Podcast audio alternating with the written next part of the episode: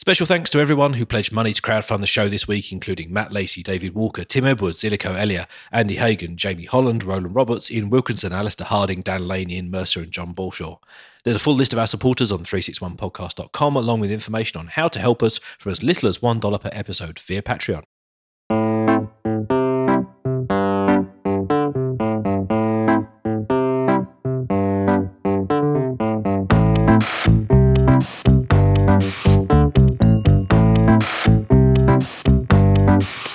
Hello and welcome to 361, a weekly podcast about mobile tech and the world around it. My name is Ben Smith. I'm Ewan McLeod. And I'm Rafe Blanford. This week we're answering a listener's question. We're talking about the future of apps. And we're arguing are they still relevant?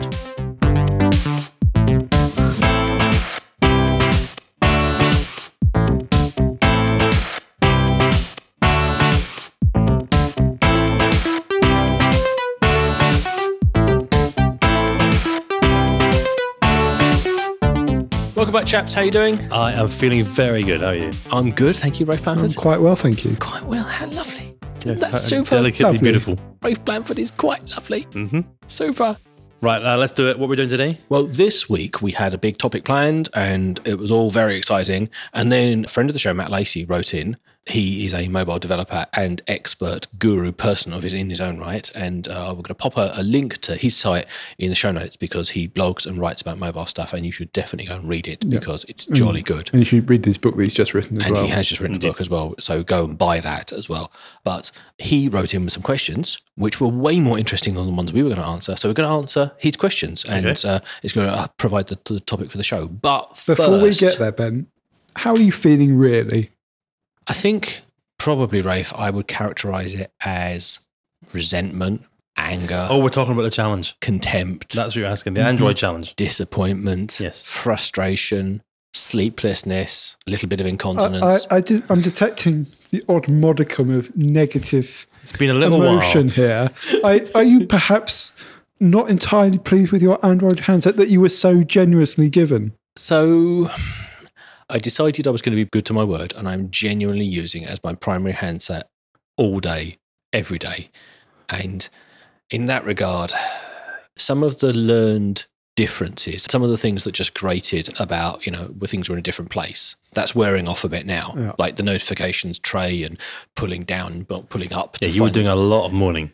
uh, well, justifiably. It was not an easy transition, and I mean, I think that's an observation. Which is, we before the show, we were talking about what would it take you to switch, and we talked about, oh, you know, this app or that app, or or you know, kind of iMessage or they or WhatsApp and things like that. But actually, it's a pain. It takes weeks and weeks to unlearn all those things, and it grates during that time. But what I can't get past, setting aside the fact that it's different and that just takes time to get used to, and I think I'm there now. We're many weeks in, and I think I have, you know, mostly unlearned, you know, the iOS specific behaviors. Yeah, I think that's been your problem, by the way. You are too much of an, a fanboy, too no, lazy, I all right, think. well, let me all right. Let me tell you a story that I have cherry picked because this will irritate you. okay. okay. No, no, Yeah.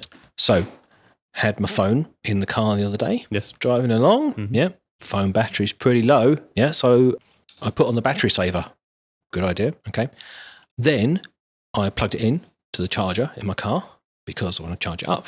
Yeah. But like I've only literally like one or two percent, so I need the battery saver to stay on. Yeah, whilst it's plugged in. Yes. No, plugged it in. That automatically turns the battery saver off. Yeah. Right. That then makes a bong noise because I've I think I've plugged it in or it lights the screen up because it's Oh, charging. yeah. Yep. That then makes the device turn off because it's run out of battery. It then charges for 30 seconds, turns back on, it's charging, so it flashes the screen bright and says I'm charging. That then runs the battery back out down to zero, so it turns itself oh, off. Oh, dear. So I am driving on the I'm driving on the most In the end, I, I, I kid you not. Sorry, Rafe. I ripped the USB cable out of the console where it was charging and literally chucked the phone on the floor and just left it off for the journey. So I was on, in, on contact. We had angry Ben. Well, I was angry, but also like, I mean, in, in that situation, I couldn't drive along with the phone flashing at me every minute, and I was completely out of contact. Couldn't you just put it off? well, but that was that was the point. But I That's had it to off and let it charge. no because It switches back on again. It's actually a problem with car charging. Modern smartphones expect to get their power to a certain level, and the, ah, I the see. car doesn't provide much, which is also why it takes ages to charge. You see, because if I had been able to have the phone on long enough to actually turn it off with the switch, so the phone was in an off state, then I could have charged it. I probably could have charged it up. But the trouble was the phone thought it was on. And so as soon as it got enough oh, power, it powered back on into an on state. Now, that's probably not an Android thing. That could well be just a G4 thing or a combination, unfortunate circumstance. But that level of refinement, like things like that, that, and I had that on Symbian devices years ago. And it's that lack of refinement. And, you know, I think it's about personal preference. I will prefer a more refined experience with that is less capable Yeah. because I prefer the refinement over complexity of features. Well, like you, I've actually switched my main SIM finally Can into. actually, Rafe, can I just ask you to? Oh, that's fine because I, I bumped into you in the week and we were just having a spot of dinner there, weren't we? Um, Just a social occasion. And I was just sitting at the table looking at my Android phone thinking, God, I hate you. And um, I looked over and I thought, oh, I wonder how Rafe Blanford's getting on with a wait a minute. That's not an Android phone in his hands. What It- was it- happening here, Blanford? It, it was uh, an iPhone, so I'd retired my uh, Windows phone. It didn't have my personal SIM in it anymore, but my work phone still has uh, its SIM is in an iPhone. So Ben saw that. I have since been making a deliberate effort to Well, use hold on a my minute. What personal episode device. is this? You, the, you- have since now, halfway through, more than halfway through the in, series. in, in the sense that I actually felt a bit guilty after the hassle that Ben gave me, but actually it's more during the working day, I tend to be on the work phone and then at weekends and particularly late in the evening, I will switch back to a personal phone.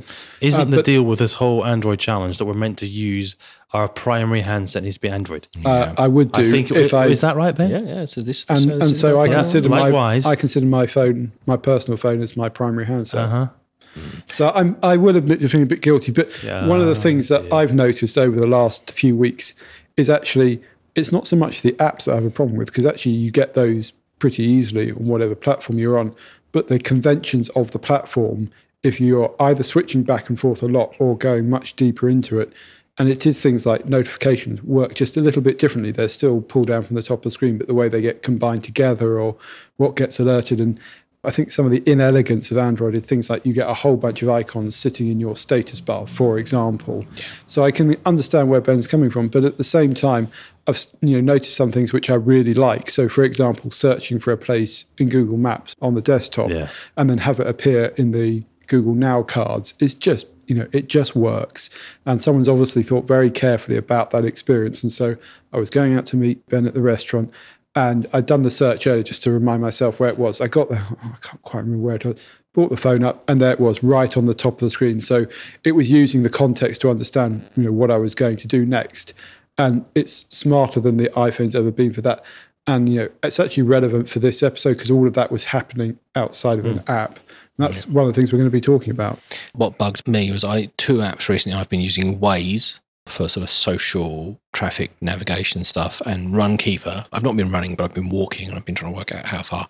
And you load them up and then you get in the notification bar. This app is still running. Would you like to turn it off? You know, it's great that Android allows you to run apps in the background, Yeah. but they need to remind you, like, hey, I'm still tracking, or hey, I'm still navigating. Hmm. And it feels really alien to have to think about, oh, yes, I'm going to turn that app off. They literally, in Runkeeper, literally has an off button in the notification tray that to sort of Yeah, but stop is this not a more general pattern with, with Android? I mean, you were saying you appreciate the almost the simplicity of Android and you're, you're willing to go for that. But at the same time, we should acknowledge that simplicity Android, of iPhone? Yeah. uh, sorry, the simplicity of iPhone, we should acknowledge that uh, actually the fact that Android does allow you to do more does offer up some experiences that you might not otherwise get. But the cost of that is almost some rough edges. Ewan McLeod, how you getting on? Well, I have been pleasantly delighted continually using Android. I have the Samsung Galaxy S7. This is my one. If you remember, I gave the other one That's back. That's the Edge, is it? the Edge. Now, um, that's a piece of hardware I do like. it- I'll it give you just that. Always feels wonderful in the hand. I really love it. It's nice in the back pocket, in the front pocket, whatever. I just really like holding it. I love the double tap on the home button to launch the camera really quickly. Snap, snap, snap. The photos are lovely. Photos is quite a big thing for me with the family. I recently went on holiday and I finally swapped from using the iPhone as my default photo creator because I do like the iPhone photos that move. What do they call it? Live photos? Is it live? That what they call it? Live What's that photos. Nokia Li- called living images in Nokia parlance. Oh, live photos. Yeah, Yeah, live well, photos. I, I quite like that, and I like that because Google Photos uses them.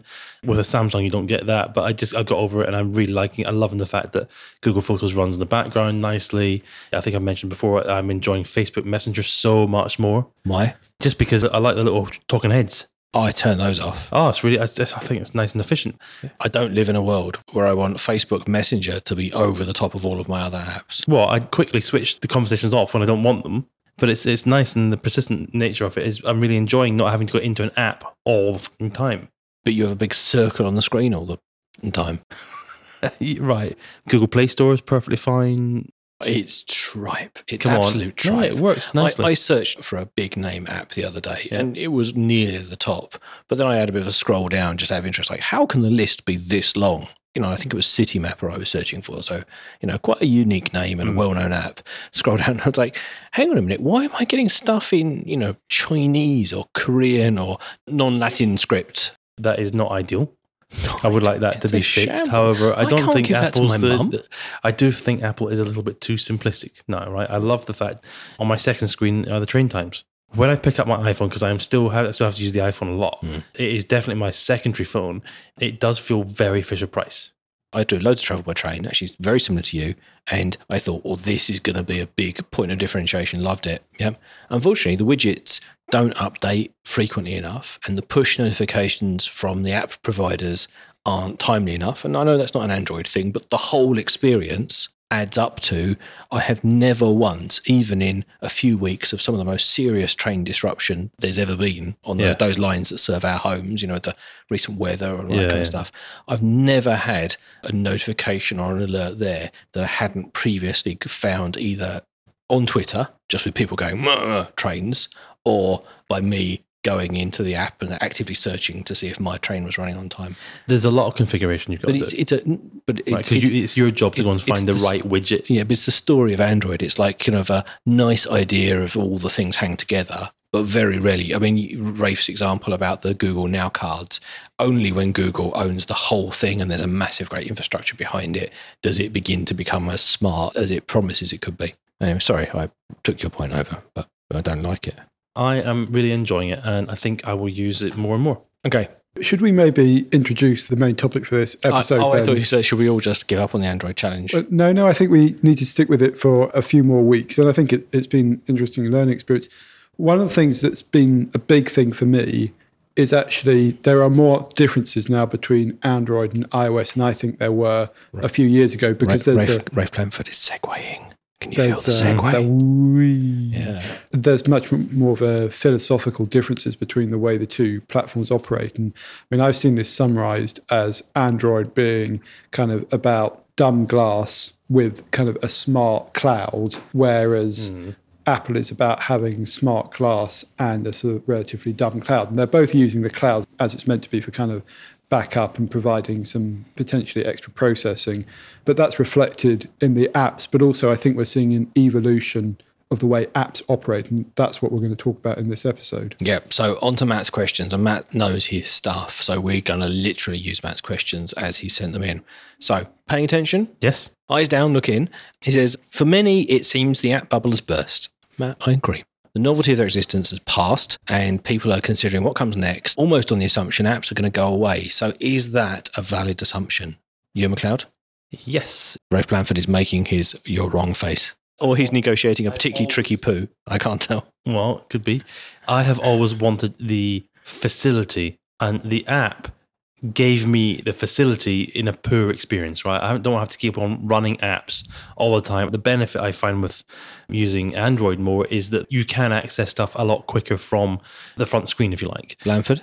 I don't think apps are going anywhere. I just think they're breaking out of the silo in which they exist. Use human words to explain that.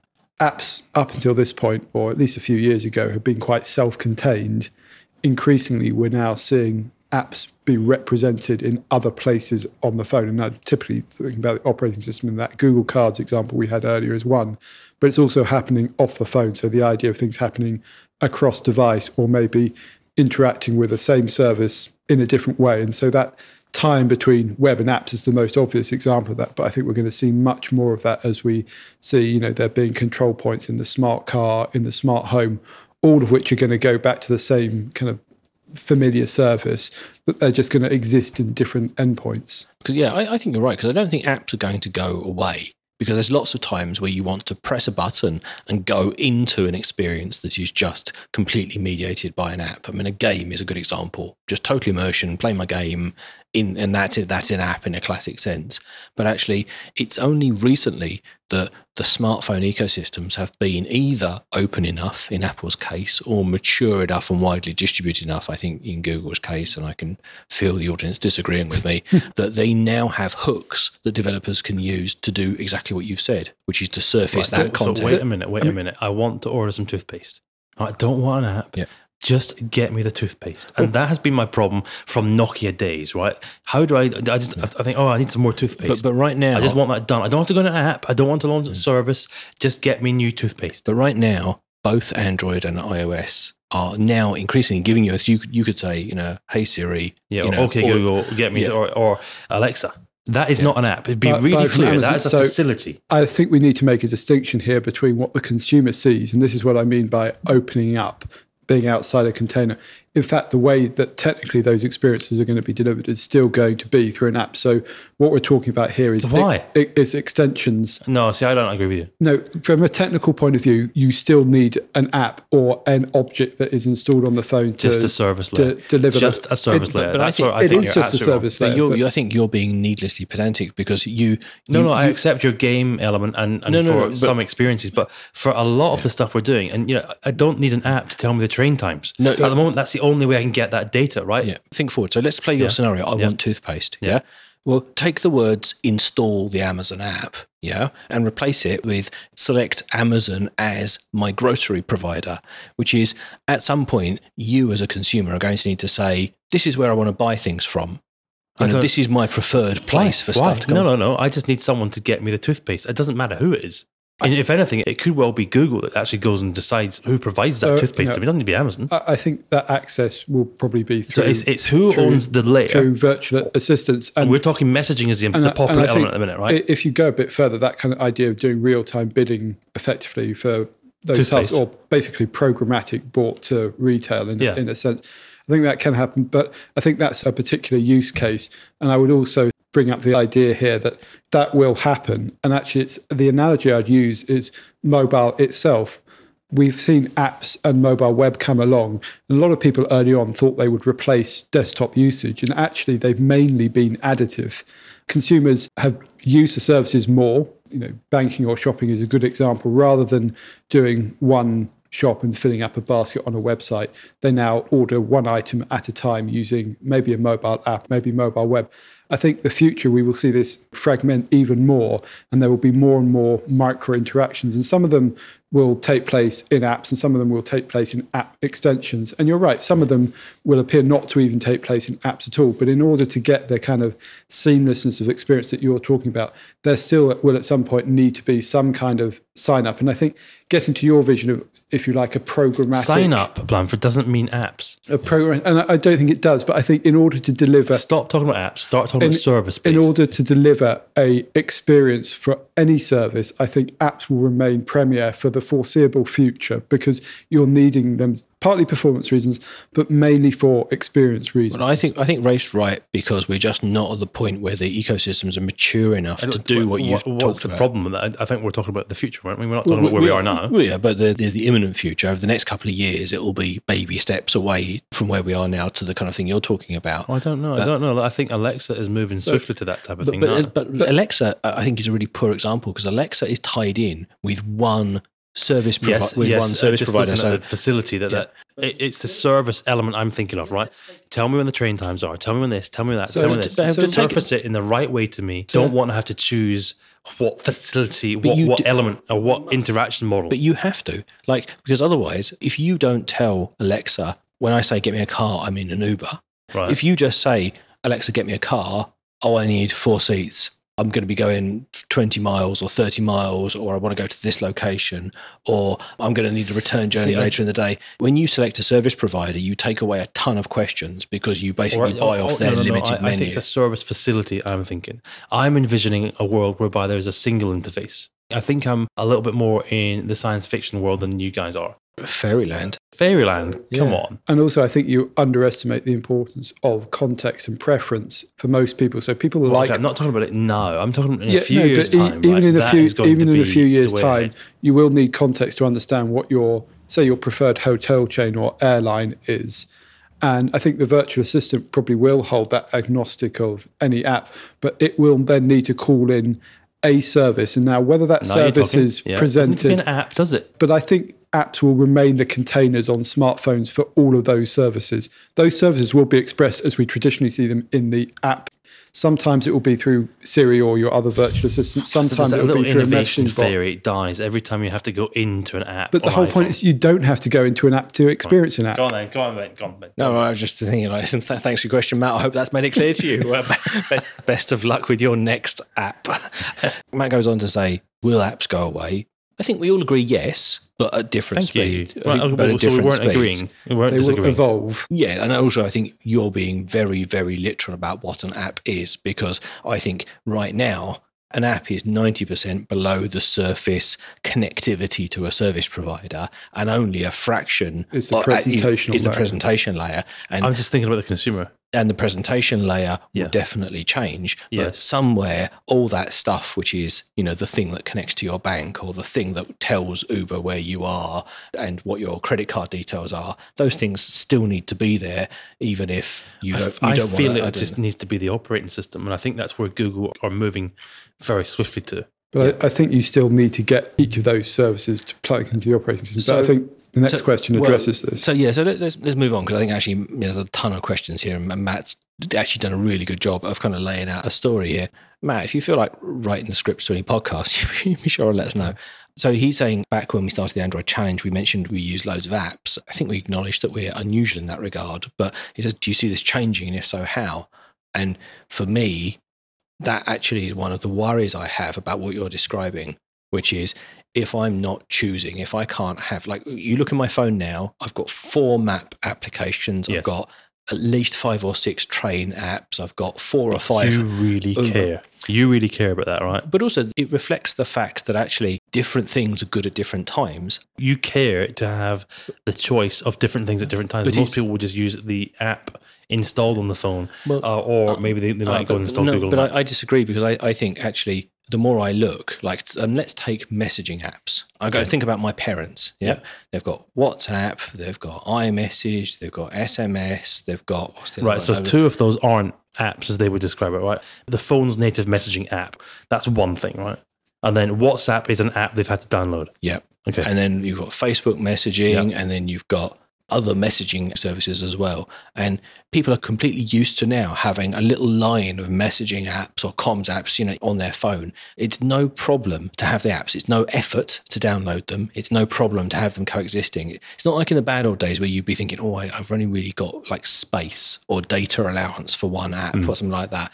Like, you know, I've got four mapping apps because if I'm going to do a walk, I'll pick one. If I'm going to take some public transport, I'll pick a different one. If I'm searching Are you for not stuff, unique in that? Though? I don't think so because as people, as, some, as How many says, of our listeners have got four different apps for mapping? Take an iPhone user, Yeah. I guarantee that we've all got Apple Maps. Yeah. Yep, that's the native one. Force that- that one, yeah. but also that's the one that, that pops up by default when you when you link Yeah, yeah. or whatever. So you, you know some people use it even if it's not their preference.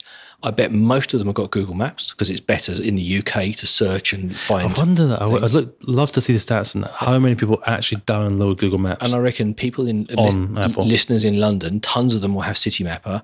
And so the point is, at some point, somebody will lean over to you and go, oh, "Actually, there's this amazing app for finding food, Yeah, good restaurants." And you go, "Fine, download, download, blah blah blah blah." And now I'm looking for food. But and the point is, you get more and more specialised. But the thing that meant you didn't want lots of apps in the past is gone. Just stick them in a folder. You know, they're there. It's no problem. Have multiple apps. I mean, I'm the same because I've got OS maps, which lets me have the Ordnance Survey maps on my phone. I mean, the interesting thing around this is there hasn't been that much change in the average number of apps that people install. If you look at the various data from likes of ComScore, etc., you know, it's all it's all between 20 and 30 apps that the average person has installed.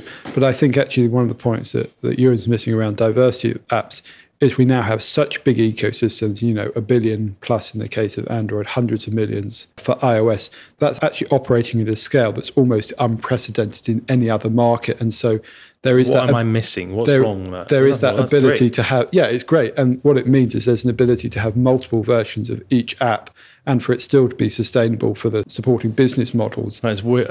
What is the and problem so here? you know, that, that's I'm why you, we've right? got No, but you this know, is the 10 mis- different over-the-top messaging apps Exactly, but this is the mistake. Is that, do you remember when people used to argue, "Oh, Facebook Messenger is going to beat WhatsApp," or "WhatsApp will never beat inbuilt SMS," Ah, and it mean was the always underlying the, assumption that one has to win. yeah, that Yeah. we'll only use one, and we have to pick the one that's going to win. And nobody ever really said, "Well, actually, you'll just have them all," and actually, it will feel completely na- yeah, and it will feel completely natural because you'll go to WhatsApp to deal with that group of friends, and Facebook for that group of friends, LinkedIn. and LinkedIn for work people, and you know you might even have Slack or HipChat or Yeah. you know Snapchat if you're a young person. But to circle back to Matt's original question, I don't see that kind of diversity of apps changing. What I do see changing is the way that you interact with those apps. And kind of to Ewan's point, there will be other surfaces on the phone that already exist. And we're kind of already seeing this. So we're seeing rich notifications in both Android N and iOS 10. And, you know, people joke about it. The lock screen becomes a new home screen. And while I think that's an exaggeration, there is an element of truth to that. And the extension, the idea that you can have apps surface themselves in iMessage or Apple News or Apple Maps. So, you know, the best apps will be ones that you never actually end up opening or you just open once or twice and you use on another surface 10 or 20 times.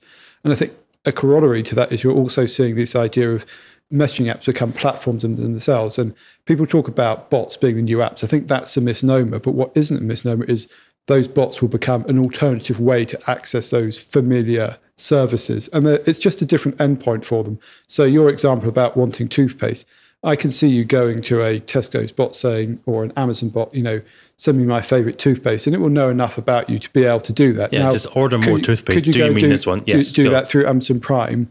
But actually, sort of the underlying technology is it an app or is it a bot service?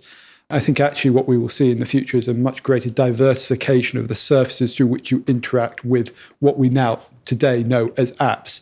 And in the future, they're going to evolve to be much more fragmented in that interaction model. So, so next question. So question we're agreed. Well, I think you're still wrong. Well, I'm agreed with him. Fair enough. He's agreed with me. Matt's next question, though, is do you think that as apps are able to integrate with the operating systems and there's more integration, we just talked about that in iOS Yeah. 10, for example, how much of a factor do you think that's going to drive the number of apps that people utilize? I think it's going to increase the number of apps that are utilized because you're going to break it down into what I would call micro interactions lasting maybe five seconds. Now, I already note myself doing this. So on my iPhone, I have the uh, today widgets, and some of those are for things like Hue light bulbs, which I control using that and don't ever actually go into the Hue app itself because that Right. gives me a sufficient level. Of control, and there are a couple of other things. I have a currency conversion, a few other bits and pieces. Well, Matt, Matt specifically says are apps just in the first instance just going to be like plugins? Like you download the app in Yeah. order to get access to the bot or the integration, and I I think the answer is Yes. absolutely yes, because demonstrably that is the only way that in the next couple of months and maybe years you can get that integration into your phone. I think that solves the engagement problem that a lot of apps have that you download them, you use them once or twice, and then you kind of forget about them. You've got to remember them. If you can integrate them into the places where the user already has an established behavior, like the lock screen, like the notification screen, or whatever it happens to be, and there, and I think we'll see more of these, or you know, actually, messaging apps are a great example. You already have conversations in iMessage or WhatsApp or whatever. If you can inject your app into that conversation, and you know, Giphy is a good example. It's a you know, it's a bit mundane in one sense and sort of throwaway, but that's seeing fantastic usage as an app. But the number of times people actually specifically open up the Giphy app is probably pretty vanishingly rare compared to the times they engage with it elsewhere. So, can I ask the chief digital officer a question, please? oh, jeez. All right. No, no, no. I'm not, and I'm not asking. This is not a work question. I haven't gone through the media training, which I presume I'm going to have to do. No, no, no. So, just in general, In my opinion, my on- personal opinion, personal opinion, but One of the things that strikes me whenever we talk about these bots or talk about surfacing a utility to a user through the operating system, I think about what you and I do in our day job. And I think that's going to fundamentally change the way that brands and companies think about designing services. Because right now, we do that thing that frustrates you, which is think somebody presses our icon and then you come into a world of our This brand. is our world, And yes. we show you an interface Yes. and we control the thing. And actually, in many cases, that journey that you can go through and all the functions you do, that's the same for all of the operating systems. And, you know, we might tailor it and design it so that it makes you feel at home. But when we make our servers to support the service, whatever it might be, you know, they all do the same thing and all our users do Yeah. the same thing on different platforms. But now, if my iPhone has a thing where I can talk to it and ask the company to do something for me, or I can buy a service, but Android has a thing that is popping up, giving contextual awareness in terms of my notifications, I've actually got to have a really good understanding of the way people use their devices to understand where I can fit into a, a framework that already exists. And the people who will succeed surely will be those that have the best understanding of how people use the operating system, not who can actually design a standalone experience inside a box now. Right. Or if you take it one step further, it's actually having the understanding of the consumer. So many companies do zero or next to no consumer testing, or basically it's assumption consumer testing. And that I think is a problem. You- You're going to have to be consumer centric, which is a buzzword, but properly consumer centric. I also think it changes the way brands start expressing themselves in digital because, in one sense, the future is not going to be made entirely of pixels that you control. You are going to have to represent yourself on other platforms and not have the level of control that you're used to. In, in one sense, talking to someone who, who speaks to brands a lot, brands are going to have to switch from having a great deal of control. They're going to have to become much more like ambient brands if they're to get their message across. Nowhere is a better example right now than Apple Wallet and Apple Pay. Yeah. Where Apple Pay controls the kind of overall experience, and you get to really represent good your, your brand Yeah. as a, a kind of card. And actually, that's kind of ironic given where that metaphor comes from. But the user expects that to work because that's the way they now do payment with their phone. But the level of control that the bank or whoever is providing the payment instrument is reduced from what would have been an app. And we are seeing some of the brands push back against that. So on Android, you're seeing them take advantage of HCE or host card emulation and NFC to kind of do their own versions. But it's hard to see those being successful against the kind of the, the platform versions because that's what users are going to be familiar with and that's what they're going to ask for. And I see that spreading much more broadly. And to, to Ewan's early point, it will become built into the platform, but it's still going to have to be delivered through an app, even if you never open that app. If you're making a massive investment, let's say you're a bank and it's pretty much universally accepted now that mobile banking and using mobile apps to manage your money, that's a big thing. I don't, just don't think that's a controversial statement. It just happens. anymore. It is. It's, it's very popular and it's getting more popular. You know, fact, fact, fact. Okay, Yeah. so no reason to, I can see you're sweating there, right? No, Don't, don't okay. panic. But if in a couple of years' time, as many people expect, mobile is now the main way that your customers manage their money. It's the way they prefer. It's the way you've invested quite a lot of your money to make it really cool. And then there you are bundling along one day and you've got your bot and it's on the thing and your customers can chat through their messaging app and you've got a widget and it surfaces contextually inside of the operating system when it's appropriate and it shows them alerts and this sort of stuff. And then the man from Apple says, new set of rules. Actually, um, you know, all transactions have to be mediated by us because of some naughty person over here did this thing. Or we've decided the chatbot thing, that's not working so well. So we're going to, you know, revise it like they've done with the Apple Watch. We're going to negate huge amounts of work that developers have done on a platform because we've realized it's not really working. All of a sudden, these operating system providers are between you and your customers. I mean, there was already the case, but now not More power. Well, just th- totally in in between. often in these situations, you, you hear- people talk about oh, our platform partners. And I have to correct them saying, sorry, platform partner. Yeah, show me the contract that shows equality. Yeah. Oh, no, they- these are the platforms that we work on. No, no, I think you'll find that they deign to allow us Yeah. to connect to the consumer. Uh, Fundamentally, it's all about making sure the customer is delighted. I mean, if the customer isn't delighted and, and being served, then you've got a massive problem. So I think when those kind of changes happen, as they do routinely, particularly in banking and in any transaction related territory. You have to be live to these changes that happen all the time. iOS 10 is coming up, right? And then yeah, we want to be paying attention specifically to what, what is Google and what is Apple going to be doing with uh, the next versions of everything to see how is that going to change the business model where it is today and how we interact with our consumers tomorrow. Let- Take iOS 10 because it's Yeah. one we're familiar with. We might expect that that introduces some bugs or some changes, and we need to do some maintenance on our hmm. applications. And it might introduce a few new features, so we might need to put some new graphics in or right address some new APIs to take advantage of that. But Apple have said please, and they've warned us, and Yeah, you yeah, know, blah blah. And that's where everybody's sort of working collaboratively. But Well, what- no, no, there's no collaboration going on. It's that Apple set the rule well, but but the, but and it- you respond to but it. Apple have opted to be collaborative. They have given us a beta, you know, and they receive the feedback, True, and, and yes, they try and fix. it. And yes, I mean you're right. It's not complete. their game, It's not a complete equality, but there is a gentleman's agreement, you know, in order to collaborate through that process. But what happens when the final decision is the wrong one? You know, and actually, you can no longer do your business. That's when you'll see these big brands, not just in banking, but you know, way across all different industries that mobile is now serving. I think that will be quite a difficult situation for a lot of people to, Yeah, I mean, to deal with. the new norm will be additional constraints and kind of more gatekeeping.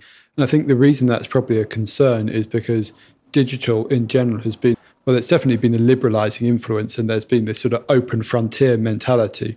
But this also speaks to you know, those who are advocates of the open web and web versus app have always maintained that the web is better because it's sort of a level playing field and equal. And actually, that's been the concern against apps. And I think it's a perfectly legitimate concern, but it has to be set against the experience that you will be able to set. And as we see more of this integration, I mean, the reason it's happening is, as Ben said, it provides a better consumer experience. And Apple and Google have been better, perhaps because they're more neutral as gatekeepers of what's good for consumers. And so perhaps it's a failing of the That you're being service really polite elsewhere. there. Really Um, polite. but- Look at Spotify and the trouble they're having with but that. I was going to say that's a very pro Apple and Google point of view because I don't think they're neutral all the time, and this is the thing that concerns me going forward. And I think Spotify is a great example of that, and the, the fight with Apple Maps and Google Maps was another example of that.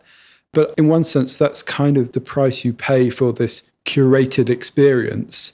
And now you've also got to define what is a customer and what does owning Yeah, a customer and, owning the experience mean and for like I say- a bank, for Tesco, Yeah. yeah. for a supermarket chain. What does that mean? Because at the moment, it means something very familiar to marketers, which is we've created our own app or our own website, or our own I- channel. And I'm But about to ask a question that I don't think any of us can answer. But at what point do regulators become involved to say you, Apple, are exercising unfair control mm. and you need to open your platform in a certain way? Because if the regulators in some geographies stepped in and told Microsoft that they couldn't, you know, force Internet Explorer down people's throats, which we all laughed about at the time, but I could never personally understand why it was anything more than a pain. Hmm. But if that was regulated, then the scenario that occurs to me is Apple is reputed to be working on cars or self driving cars. Hmm. Let's say that that is the case and they launch it. How long before Mr. Uber, when he gets cut out of the operating system and, and he's put in second place behind an Apple preferred service before there's some kind of legal challenge? exactly. Because these companies are now worth billions and operate in tons and tons of geographies. It's not the, uh, the update- academic conversation the that might have been in the as past. well, uh, as we saw with Pokemon Go, right? When you press update on your iPhone, people update really quickly. So a new service, Pokemon Go, uh, launches, boom, tens of millions of people have got it overnight. Apple make their change to iOS 10 or 11, you know, millions of people over a space of a couple of days. You know, the business model has changed overnight. Yeah, we're right to be concerned about this, although we should probably go back to the point that Ben made that actually this future that we see arrives somewhat slowly. You know, there hasn't been that big a change in apps, but there is now, I think, a pretty fundamental shift that we're seeing much tighter integration to the OS. And this is what I mean by breaking the app silo. That your interaction with an app happens in more places, and that does give the platform more control. And it is a area of concern. And to answer Ben's question, I mean, I don't think regulation has the framework to deal with that yet because there hasn't really been anything quite like it. I mean, it is bundling in one sense, but when it's built into the fundamental way the operating system Really works, interesting. can you really call it bundling? And I think actually they'll have to use anti-competition laws in order to, to deal with this. That's where my- and I think they will going, have yeah. to mandate access. And so Apple will point to something like extensions and say anyone can use them. And I think what the regulation will do, there'll be rules around how Apple prioritizes those, and I think they will have to give control to the user. And just as But with that you Windows, you know, yeah. there is which would you like your default browser to be. Apple will be obliged to say what would you like your default service Y, X, or Z to be. I mean, it, it's hard to moment foresee, you have to have the government and I don't think it will. Yeah, there's a, a failure point, right? and they won't be able to move quickly enough. yeah, exactly. So the market will be thrown up overnight. Yeah. Yeah. Yeah. Okay. A few quick fire questions uh, before Go we on. wrap the episode. I tell you what, when I'm telling you you're wrong, time seems to fly. I've missed these episodes because time just goes fast. Okay. Quick fire in order. Okay. So, uh, so you're, you're each just going to answer one question and then we'll move on. alright. All right. So, Now, wait a minute. Quick fire, Rafe. quick fire. Okay, Yeah. So, so keep your answers under seven or eight minutes. no problem. Ewan, what do apps look like in the next few years? They will have more and more extensions into and entry points in from the operating system itself. Rafe, how are we going to find apps and install them? obvious answer here is Google Instant Apps, the way that you'll be able to stream apps from a web search or a web link. And you know, that will really blur the boundaries between web and apps. But I also think we'll see much more the idea of cross sell that you will start in one app and it will encourage you to go to another one. If you haven't installed it, you'll install it or it will stream it as ever uh, becomes necessary. We can start to see a glimpse of this with iOS 10 and iMessage, that there's a mini app store inside iMessage that then lets you install those extensions. So it's going to be much more diverse discovery. What new things are apps going to do? I think that they will make the experience of living that bit nicer. Eh, Generic Yeah. answer. All right, I, my answer. I would like them to do a lot Go of on, thinking Ben. for me. Go on. Well, so uh, Yeah, that's what I meant. I, mm, Oh, come on. Yeah, the experience of living. That's what I mean. yeah, True, well, you know the, that. You the, can the read second that. one was the second one was an You can read answer. that context into it. Come i- on. If you're being very charitable, I think the context word is absolutely key, which is because apps are going to show up in more places and have more surface points, they will be able to see what I was doing and what I'm trying to do. And therefore, actually, they're going to jump in with a lot. Google or Apple allow them to do so. But I think the integrations you're already talking about in a very simplistic way already allow that. Okay, okay. And if you are popping up in the middle of my conversation flow with me saying, I want to go and buy something, I'm going to order a car or I'll be with you soon. Oh, I'm not having that. That's ridiculous. I, so I'm talking to you and Rafe saying, "Hey, I'm thinking of buying a new car," and up pops a No, no, flipping no. advert saying, "Oh, would you like to buy a car?" but that's the whole point. AI and big data, when married to context, will provide much more intelligent apps that instead of you having to think, I would like to do this, it's already tapping you on the shoulder. It's thinking before you thought about it. yeah, Well, don't I- don't I- interrupt my conversation. it'll be- Five minutes later, say, "Look, are you, are you thinking about? It? It looks Yeah. like you're not very busy. No, no, are you thinking it- about buying a it- car?" as soon as it does that, it's spammy. It has to be done right, and it's going to be really hard to and do I, it. I was thinking more about talking about like I'm on my way to the pub and having a contextual thing about like an Uber button. Two we, pint. we think that you're about to make a journey. Do you want to order the Uber, Uber now in the middle of the conversation? Yes, go. Okay, fine, bosh, you know. yeah. But the point is that whether it's spammy selling me a car or, or letting me conveniently order an Uber, the point is it'll have the context of the conversation, that. and I won't be having to go into a web browser to do a search for the things I. For or the go things I and want. download the app to then do it. Yeah. Okay, Rafe Blanford, how will they be built? I think they will be built using the same kind of technologies. Presumably, Swift will continue to progress. Google will have its own thing. So we'll still have developers. I think the contrast today is we will have multiple solutions, which are relatively thin presentation layers. And then we will have a middleware that's serving up sets of APIs, and then they will be built on the back end. And so they'll be like icebergs. 90% of it will be invisible to use and, will be common between all the endpoints. And then there will be developers building pretty thin clients across multiple different surfaces, one of which will be the traditional app, another will be the bot, another will be integration with Siri or another app. And that's how they'll be built. Okay, grand. We'll have to wrap it up there. Matt, thank you so much for your questions. We could literally talk about this for another hour at mm-hmm. least, I think. We're really grateful for making contact and your questions.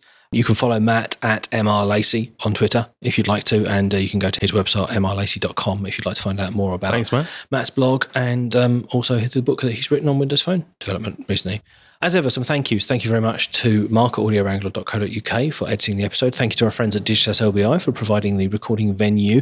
You can get in touch with us if you've got any comment or indeed suggestions for future episodes at 361 Podcast on Twitter. We're also on Facebook. We're also on LinkedIn. Or you can go to 361podcast.com, leave us a message, leave us a voicemail, or find a place to send us an email, which many of you do. Thank you. I enjoy reading them. And if I haven't replied to your email recently, then um, I'm getting to it. I'm just clearing a bit of backlog. So good. Thank you very much, gentlemen. Love you. Thank you, Ben. We will be back next week. We will. Bye bye. You're an objectionable sod this week. Well, I I think it's not just about apps, and apps are really quite annoying me at the minute. Just having to go into someone else's user experience that they've haven't user tested or very poorly user tested. That is very apparent in a lot of the Android I apps. think, I think that we were struggling with with definitions here because from a technical point of view, I think you would accept that they're still going to be delivered inside a container that's called an app. But the no, app, that's my, that's my point, Blanford. I was saying no. but- no, No, no, I think but- it should be a service facility. well, I, but, But I don't you want still, to have you to still, do an you, app. you still have to install Why? something onto the phone itself. Well, okay, well, you don't install anything onto your web browser. It just works. Yeah, but you go to a website. I mean, that's to me, that's analogous with installing an app. I don't agree. Move on to Apple Pay on web, and you're beginning to get an experience whereby at least you, you still having to visit the website. So I suppose that is a little bit like having to go to an app, but the website doesn't say, "Hold on a minute." Can you please let me access your flipping contacts? I- Can you please let me access it? no, but that, that, those are just hygiene issues. They'll get sorted. I mean, oh, Yeah, I- So that's why I'm, not- looking beyond that. Yeah, you seem But the browser- incapable of doing that. Does it worry you that, like, both of you have got jobs where, like, it's Rafe, your job to advise people, and you, and imminently your job to make decisions about not just how will it be in science fiction land, you know, in 10 years' hmm. time, but like next month? What should people put their money and time into to build the first step towards that science fiction land? I think it's Because experiment, experiment, test, test, test, test. persuading people to do that kind of investment is very difficult Yeah. because uh, a lot of the time they're not even conversant with kind of current app technology and you know justifying that kind of investment can be quite difficult because we can talk about quite long return times and actually the goalposts are moving right now if you have, Um, if but you to have me, all of the actually, money, the, the investment right now should be going into the technical architecture because I think what isn't in doubt is that there will be more endpoints. Quite what form they take and how they're represented, I think, is in, in Okay, flux. we- all right, I'm going to stop you because we're doing more of the Yeah, episode now, and. I was more interested in your opinion. Like, you know, would you sit in front of of somebody you worked with and said, "Let's take that money that we've got, that limited bit of money, and I want you to spend it on doing primary research. I want you to go and find out how people will talk to bots today," or do you sit back and just go, "Look"? Apple will sort it out. Somebody, you know, somebody, Facebook will sort it out. Somebody with all of the money is going to do one, and it's going to be good enough. There, we'll all copy it. You've got, I think there is some luxury to say, well, let's see what the market does. There's an, an element of saying, Yeah. let's see what happens. Let's watch very carefully. But I think you need to be talking to the customers. And if you're not talking to your customers, then I think it's really difficult to understand what they may want in the future, let alone what they would like now. And some of the things that I've been involved in in the past, you know, you either you make the wrong assumption or you actually make the right assumption by saying, let's just put this in here, and all of a sudden, making one small change to an app can you know, increase revenues or or actually change how the customer behaves way, way, way beyond any predictability. I, I absolutely agree. And actually, I think it's the culture of the company tends to set the ambitions of a company. And, you know, so that's why it's important to make this investment because quite often there might not be a direct return, but it has an impact later on. And so that iterative cycle of, you know, experiment that Ewan talks about, that's not just about the future, that's about what you're doing right now. And 90% of your investment should be in your kind of current stack and what you're Getting doing right, right now. now, yeah. And you're right, you can make one change that suddenly has this really dramatic impact. And talk about onboarding of an app, for example, taking out a couple of steps or making it a bit easier to sign up, introducing Touch ID or Android imprint into an app. Suddenly you see usage shoot up by 20%. Equally well, you will spend 10% of your budget looking a bit further ahead. And that's where I think research is often very helpful because that can be very informative of where your roadmap goes. But also, there can be proof of concepts. And that's honestly, it's where I see bots right now. And not forgetting that for a lot of companies, they can have a, a big PR impact, but also, you know, setting that internal culture and that attitude. The Skyscanner. Yeah, the Skyscanner bot mm. we had to look at. Yeah, that, that's a great example of them playing with the technology and seeing how people use it and just getting an idea of. And does that know, not does that- inform your perception of Skyscanner? yeah, it makes me think they're doing nice stuff. And, and you know, for, for me in particular, I don't know how my mother would feel. I don't think she would care. But for me, that makes me feel warmer. to, And, and to I, that type and I bet they've learnt a lot from that internally.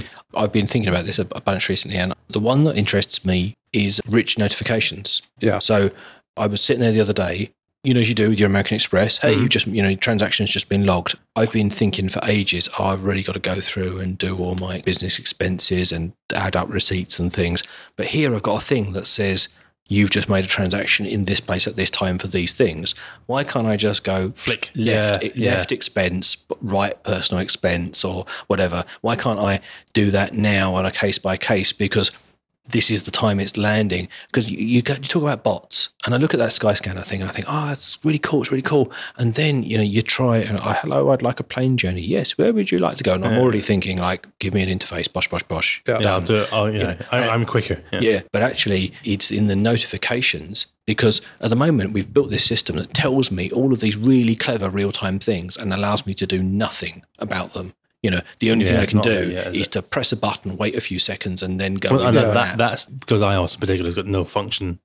Android's better getting there. there. It's And getting I mean, they, they both are. But actually, I think the importance here is we've had notifications in real time, but we haven't had micro interactions in real time. And that's where the excitement of doing stuff outside of the app.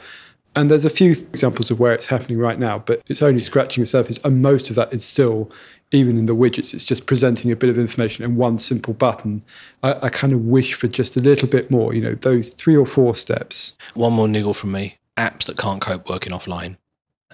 Like, Ugh. I, uh, so That is a Silicon Valley thing. That it's a Silicon Valley thing, but actually actually, never be without connectivity. none of the institutions that we work with. Yeah. But I was using a, an application from a bank recently, Right. one that's just been republished, and it keeps pausing between screens because it has to go and get all the Yeah. data. And there's a big spinny thing. I think, oh, that's a pain. But then I went through a tunnel on my train and pff, nothing. First of all, that's annoying. But secondly, I think that we're going to have to develop a language where everything you have on screen has a, like a kind of a freshness indicator.